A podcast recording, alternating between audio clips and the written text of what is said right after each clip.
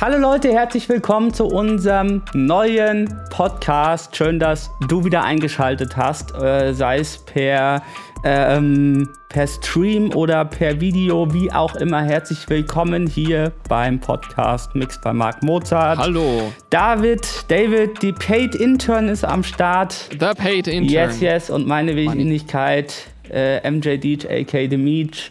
Freue mich sehr, mit euch heute wieder eine neue Folge machen zu können, beziehungsweise ich mache sie ja mit dem David und ihr hört einfach nur zu und dürft euch einfach dran freuen an dem, was wir heute so oh besprechen. Yeah. Wie immer gilt, äh, einer von uns hat keine Ahnung, worum es geht. Und heute ist David ich. der Liebe, der ich. keine Ahnung hat, worum es geht. Und ich, ich werde ähm, genau David gleich mit einem Thema überraschen, was äh, top aktuell ist, äh, wenn ihr den Podcast äh, ganz frisch auf jeden Fall hört. Hm. Ähm, geht, geht um ein ganz aktuelles Thema. Ähm, und zwar will ich auch nicht länger rumdrucksen, sondern lass die Katze aus dem Sack. Und zwar, David, will ich mit dir heute über das Thema sprechen: Musik produzieren am Laptop oder doch lieber ein Standalone-Gerät, ähm, so wie ähm, Native Instruments das zum Beispiel gestern vorgestellt hat, die Machine Plus. Deswegen aktuell. Falls du das ähm, ge gesehen hast, aber ich denke mal schon. Natürlich. Äh, ganz kurz, Natürlich. wir wurden nicht bezahlt von Native oder so, darüber zu sprechen. Es ist einfach nur, das Thema ist interessant und wir haben vom Keim hier irgendwas bekommen. Äh, ich finde es einfach spannend, über das Thema mal zu sprechen in, in der Vergangenheit haben wir von Native Instruments schon einiges bekommen. Das muss man dazu Das muss man sagen. dazu sagen, das ist richtig. Aber jetzt aktuell haben wir jetzt keine Machine Plus oder sonst irgendwas, nope. weswegen wir diesen Podcast Gar machen. Nix. Das wollte ich nur einfach vorab mal äh, nochmal erwähnen. Einfach nur, dass alles auf dem Tisch liegt. Genau, so, damit wir einfach so ein paar Kack-Kommentare damit schon mal vermeiden. Aber ja. äh, David, hast du Erfahrungen damit irgendwie? Hast du schon mal mit so, ich meine, es gibt ja jetzt nicht, äh, Native Instruments ist ja nicht der erste Hersteller, der das macht. Akai hat da schon mal was ähm, rausgebracht letztes Jahr. Und ich glaube, ein, zwei andere Hersteller gibt es auch noch, die so eine Drum-Maschine, Synthesizer, All-in-One-Lösung ohne Computer anbieten. Mhm. Ähm, Inwieweit hast du denn damit schon mal Erfahrung gemacht, beziehungsweise nicht Erfahrung und könntest du dir und wie könntest du dir das vorstellen, wie das ablaufen würde, ob das für dich cool wäre oder nicht? Das ist jetzt ein sehr interessantes Thema, ja. weil ich glaube, dass das auch, wenn man es mal historisch betrachtet, nur ganz kurz, sehr interessant ist, weil das hat ja angefangen mit Standalone-Samplern, zum Beispiel Akai mit den, ähm, waren das die NPCs? Ja. Kann das sein? In den späten 80ern, 90ern, also 90er auf jeden Fall, mit wirklichen Standalone-Boxen, wo dann Hip-Hop-Producer die ersten Beats irgendwie drauf gebastelt haben. Und dann äh, ist, ist mir irgendwie so vorgekommen, dass das immer mehr so in Richtung PC und Mac geht, dass man einfach alles in Software hat und alles wird schon mitgeliefert und alle Instruments sind schon in DAW. Und jetzt wird es irgendwie schon langsam wieder, dass, dass ähm, Bärhinger mit ihren ganzen Synths ähm, jetzt äh, Native Instruments mit Standalone-Geräten, dass es jetzt schon wieder ein bisschen so in die, in die Gegenrichtung irgendwie überschwappt. Tell me if I'm wrong in the comments, aber ähm, so aus dem Gefühl heraus irgendwie so echt interessante Entwicklung über die Jahre. Habe jetzt selber damit noch eigentlich gar keine Erfahrung gemacht, weil ähm, und das wäre auch sicher so ein Punkt, den du irgendwie angesprochen hättest, weil mir einfach so eine ähm, Portability sehr wichtig ist. Also, dass ich sage, ich habe einen Laptop und eine Festplatte mit meiner Sound Library drauf und kann damit überall hinfahren, überall hinfliegen, bin sonst gar nicht irgendwie angebunden auf, auf ein Interface oder ein Standalone-Gerät, äh, Gerät, Gerät, Standalone-Gerät oder irgendwie ein Analog-Synth, den ich mit MIDI ansteuere oder so. Ähm, das war mir irgendwie immer sehr und hat auch nicht das Geld dafür, ganz ehrlich, mir jetzt irgendwie ständig 400, 500 Euro Boxen zu kaufen, ja. die dann vielleicht irgendwas samplen oder ein Monosynth oder so. Halleluja. ähm, also habe damit wenig Erfahrung, womit ich schon relativ viel gearbeitet habe, sind jetzt verschiedene DAWs und eingebaute ähm, Instrumente und das ist ganz klar, da gibt es so gewisse Points of Frustration, die halt diese Standalone-Geräte versuchen irgendwie so zu beseitigen. ähm, finde ich zum Beispiel, dass man diesen DAW-Controller ansteckt und das hat die letzten 400 Mal funktioniert und beim 401. Mal funktioniert aus irgendeinem Grund nicht, dass das System den Controller nicht erkennt. Ich glaube, das kennt jeder. Ja, es irgendwie. gab irgendein Update und danach funktioniert irgendwas einfach nicht mehr. Hatte ich jetzt auch wieder gehabt bei einem Softwareinstrument, ähm, ja. wo irgendwie die Library nicht erkannt wurde und wo ich wo es wo es sich dann nicht spielen ließ. Und ich denke mir so ich habe doch gar nicht hat. genau ich habe gar nichts verändert und es geht halt einfach nicht ja. mehr. Ja. und und ich glaube das das geht jetzt wieder dorthin in die Richtung zurück. So ich habe einfach die Box. Die Box macht was es soll. Da da kann ich nichts verändern und das ist einfach so wie es ist. So wie ein iPod. Da kannst nichts machen. Das Ding ist einfach so wie es ist und es funktioniert.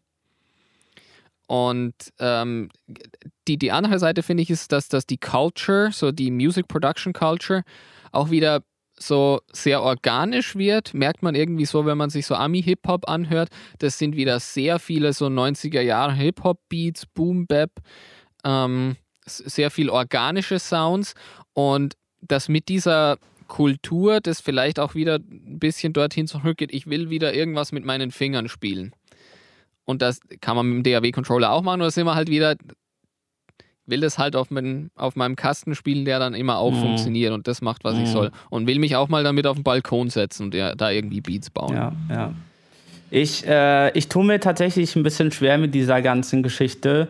Das aber, also ich muss vorab sagen, ich habe es auch noch nie so richtig mal ausprobiert. Wir hatten mal ein Gerät im Studio gehabt vor ein, zwei Jahren.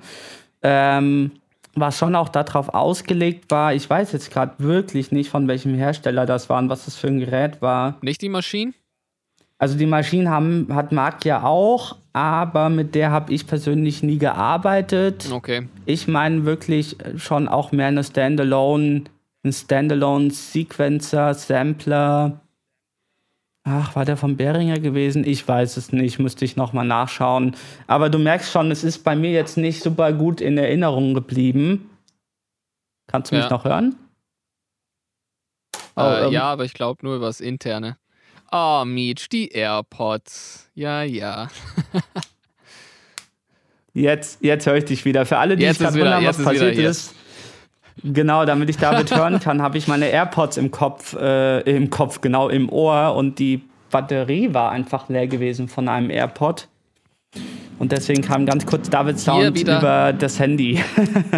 ja, gute alte Analogtechnik hier ja. im Studio. Äh, ganz kurzer Side-Fact: Ich muss wirklich sagen, die Akkus bei mir sind langsam durch bei den AirPods, aber ich habe die auch richtig hardcore-mäßig benutzt. Egal, zurück zu dem eigentlichen Thema.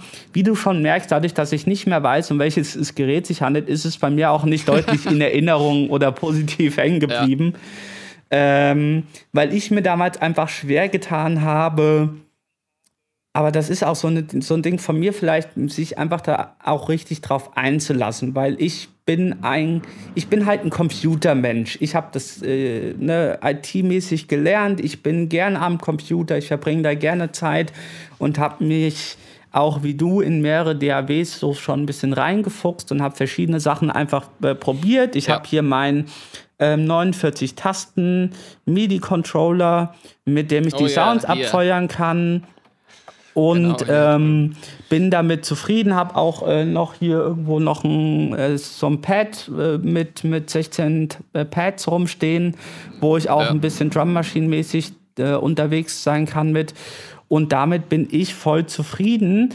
Und ich habe immer das Gefühl, wenn ich solche Geräte sehe, die alles standalone können, denke ich mir immer so, ja, aber dann ist man doch bestimmt irgendwie in einer gewissen Art und Weise beschnitten, weil man kann doch bestimmt nicht alles so machen, wie ich das in der DAW kann, ähm, komplex den ganzen Song arrangen, Automation machen sein. und so, aber ja. wahrscheinlich ist es ein Denken, was äh, falsch ist und diese Dinger sind doch schon, ich hatte mir jetzt auch mal das Video angeschaut zu der Maschine Plus, was die alles so drauf hat und es sieht schon auch alles sehr cool aus, wenn man natürlich weiß, wie man es machen muss und ich glaube, das ist wie bei jedem Voll. Instrument, äh, man muss äh, das wirklich lernen, äh, zu spielen, dieses Instrument. Und vor allem bei so einer Standalone-Geschichte ja. noch mal viel mehr, weil man den Workflow und die Arbeitsweise, wie der Hersteller sich das gedacht hat, wie das funktioniert, verstehen muss als User und verinnerlichen muss. Ähm, ich glaube, das ist ein total guter Punkt. Da würde ich nur ganz gerne ja. was dazu sagen. Ich glaube, man muss oder müssen tut man gar nicht, aber man darf vielleicht diese Dinger, diese Standalone-Geräte dann nicht mehr irgendwie als jetzt ein Sound-Controller oder so sehen, sondern wirklich als ein Instrument. Und dass ich sage, ich baue dann nicht mehr ein Beat am Computer, sondern ich spiele jetzt die Machine Plus. Und das Ding kann, was es kann, und es kann nicht, was es nicht kann. Und damit, das, das ist es dann mhm. halt. Und damit muss ich lernen, umzugehen und wirklich das auch zu spielen. Und wenn man mal an dem Punkt ist, dann ist es, glaube ich, wie auf jedem anderen Instrument. Dann hast du die, die kreative Freiheit hier sofort, ja, der Knob macht das und genau das möchte ich ja, jetzt hören. Punkt ja. aus. Ja, das ist, glaube ich, ein ganz guter erster Punkt, den wir mal festhalten können. Man muss es definitiv als Instrument sehen, auch als sehr neumodisches ja. Instrument, weil wenn ich mir anschaue, es ist ja wirklich diese Dinge sind ja wie ein kleiner Computer, die haben eigenen Prozessor, die haben Arbeitsspeicher, die haben Festplattenspeicher, kann man noch erweitern mit externen USB-Geräten mit bis zu einem Terabyte Speicher und hast du nicht gesehen, um deine ganze Library da am Start zu bringen. Also es ist schon ein, mhm. ja, wie so ein richtiger, wie so ein komplexes Casio-Keyboard mit ganz vielen Funktionen, würde ich es mal irgendwie ja. vergleichen mit äh, aber, aber halt noch, noch mit viel krasserer Technik, zwei Farbdisplays, du hast deine Pads, du hast so Touchstripes, du hast Drehregler, die ähm, alles genau, können ja. und ich glaube, man hat da eine Menge Möglichkeiten, aber trotzdem würde ich für mich mit sowas nicht glücklich werden, weil am Ende der Song immer in die DRW muss, so oder so. Also, na gut, das, also das sage sag ich jetzt so, weil es der Workflow bis jetzt immer war. Aber wenn du professionell Musik machst, geht das immer noch mal zum Mixing oder Mastering Engineer und so. Und, und dann muss es aus dieser Box raus oder nicht. Oder entwickelt ja. sich dadurch ein neuer Workflow und man kann das über irgendein System direkt an einen Mastering Engineer aus seiner Maschine schicken und der kann da nochmal Feinjustierung machen und von da aus pusht man es dann ich, ich zum Distributor. Also ich. Ähm ich, ich würde es noch weiter runterbrechen. Wenn ich jetzt sage, ich bin ein Hip-Hop-Producer und weiß genau, dass, dass ich mit diesem Kästchen hier jetzt ein Beat mache und der ist nach zwei Stunden fertig und dann lade ich das auf Soundcloud und zum Distributor hoch. Und da wird nichts mehr gemastert und gemischt. Das ist dann halt die Performance, so wie ich das auf dem Ding performt habe. Das wäre jetzt nichts anderes, als wenn ich mich mit einer Akustikgitarre hinsetze, was singe, gleichzeitig Gitarre spiele, würde ich nicht machen, kann ich singen, aber vom Prinzip her. Und dann ist das Recording das, was es ist, und dann wird es hochgeladen. Ja, das, das funktioniert aber nur für bestimmte Genres, oder? Das kannst also. Aber, aber genau, genau das ist halt so ein Punkt, das, was ich vorher gesagt habe. Also die Musikkultur geht ja auch wieder dorthin, dass, dass du so viele Leute hast, die sagen, wofür brauche ich einen Mixing-Engineer? Das, das, das, also zum Beispiel, ich denke jetzt so an Lo-Fi-Hip-Hop. Mhm. Ja, was soll, ich da, was soll denn da noch mischen? Das, das ist halt die Ästhetik. Die Ästhetik von dem Zeug ist halt, dass es dirty, dass es rough klingt. Bisschen so rough around the edges. Manches mehr, manches weniger, das ist auch klar. Das gilt jetzt auch nicht für alles. Ja. Aber wenn, aber wenn ich jetzt so ein paar Soul-Samples habe, die sind schon ein paar Mal durch den Mix und durch den Master durchgegangen und dann Kick-Samples habe, die von einem anderen Pack gesampelt worden sind, wo noch was drüber gelayert worden ist, die komprimiert worden sind, die gelimitet sind. Das ist ja schon alles, also die Sounds, die viele Produzenten heutzutage verwenden, das ist ja schon 14 Mal durch ein Processing mhm. durch. Und, und wenn die Kickdrum nicht so klingt, wie sie klingen soll, dann nehme ich halt eine andere Kickdrum. Und dann suche ich halt so lange eine Kickdrum, bis das genau die Kickdrum ist, die ich hören mhm. will. Und dann muss ich da am Ende nicht, also nichts mehr rummischen. Mhm.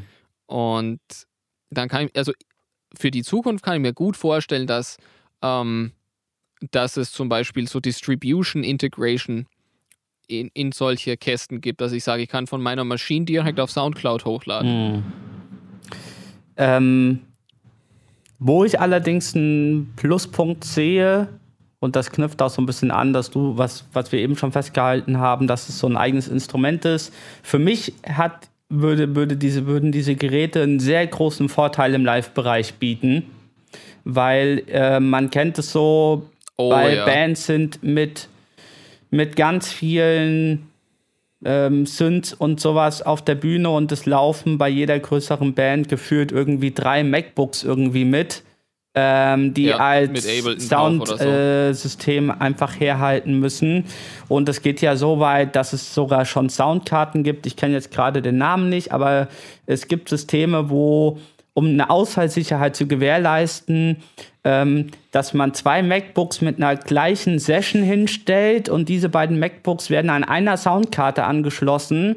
Und wenn jetzt das erste MacBook, was jetzt quasi den Sound befeuert, wenn das irgendwie hängen bleibt oder eine Verzögerung hat, dann checkt es die Soundkarte automatisch und switcht auf den anderen Computer quasi automatisch um, um eben einen Ausfall äh, von dem Sound und sowas zu, zu verhindern. Das ist natürlich jetzt auch schon wieder Technik auf einem richtig hohen Niveau und das ähm, würde mich mal ja. interessieren, ob das jemand von uns Zuhörern hier irgendwie im Einsatz hat. Sehr spannendes System.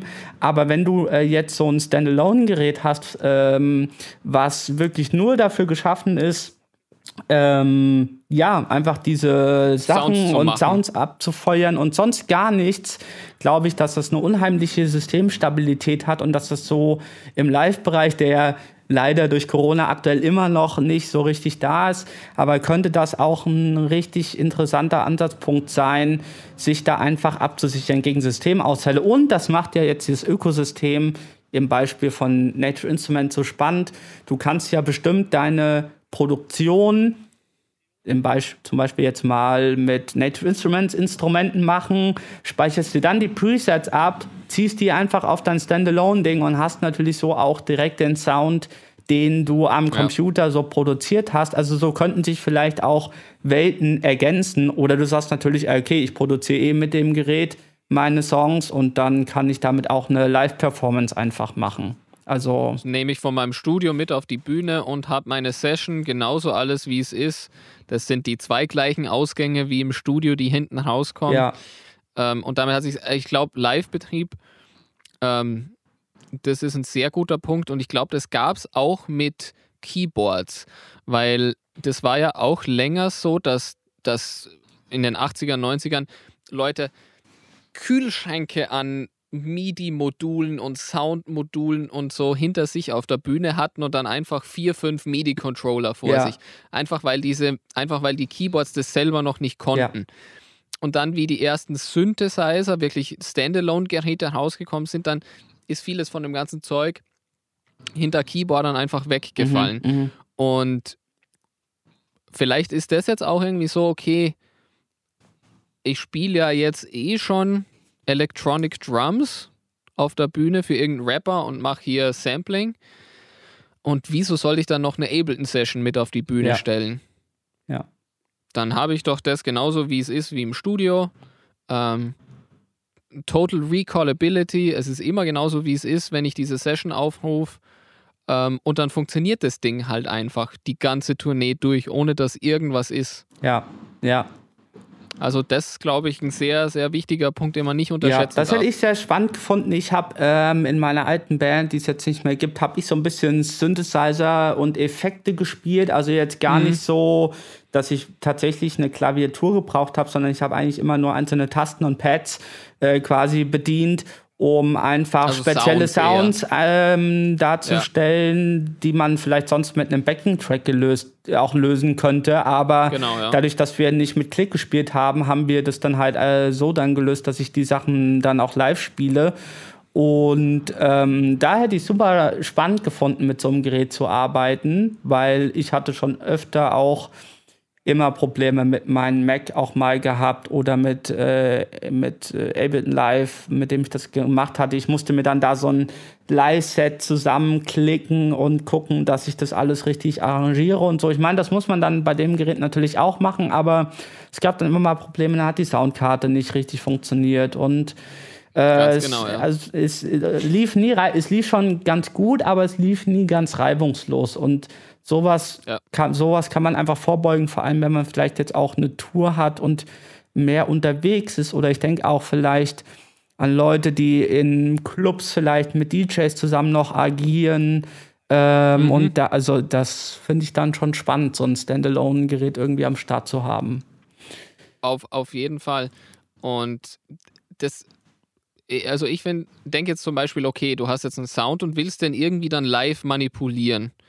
Und einfach nur, wenn jetzt zum Beispiel bei Native Instruments funktioniert es ja ganz gut, dass alle Knöpfe und so schon zugewiesen sind, die dann gewisse Sounds verändern und Parameter ja. verändern. Aber das ist ja nicht jetzt immer so. Wenn ich irgendein random MIDI-Keyboard einstecke und dann irgendein random Synthesizer öffne, das ist ja nicht so, dass da alles schon perfekt ja. zugewiesen ja. ist.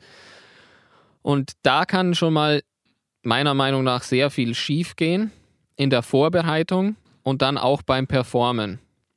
Und wenn du diese, äh, diese Machine Plus vor dir liegen hast, du hast da einen Sound und hast hier deine Knobs, die alle zugewiesen sind und, und Touch-Strips, mit denen du dann noch irgendwie ähm, einen High-Cut oder sowas verändern kannst oder irgendwas anderes. Ich glaube, dass das schon sehr intuitives äh, Performance-Erlebnis auch ja, ist. Ja. Ähm, ohne diese ganze, okay, ich weiß jetzt den MIDI-Parameter zu, zu dem Knopf zu oder sowas. Das wollen viele halt auch einfach nicht machen ja, müssen. Ja.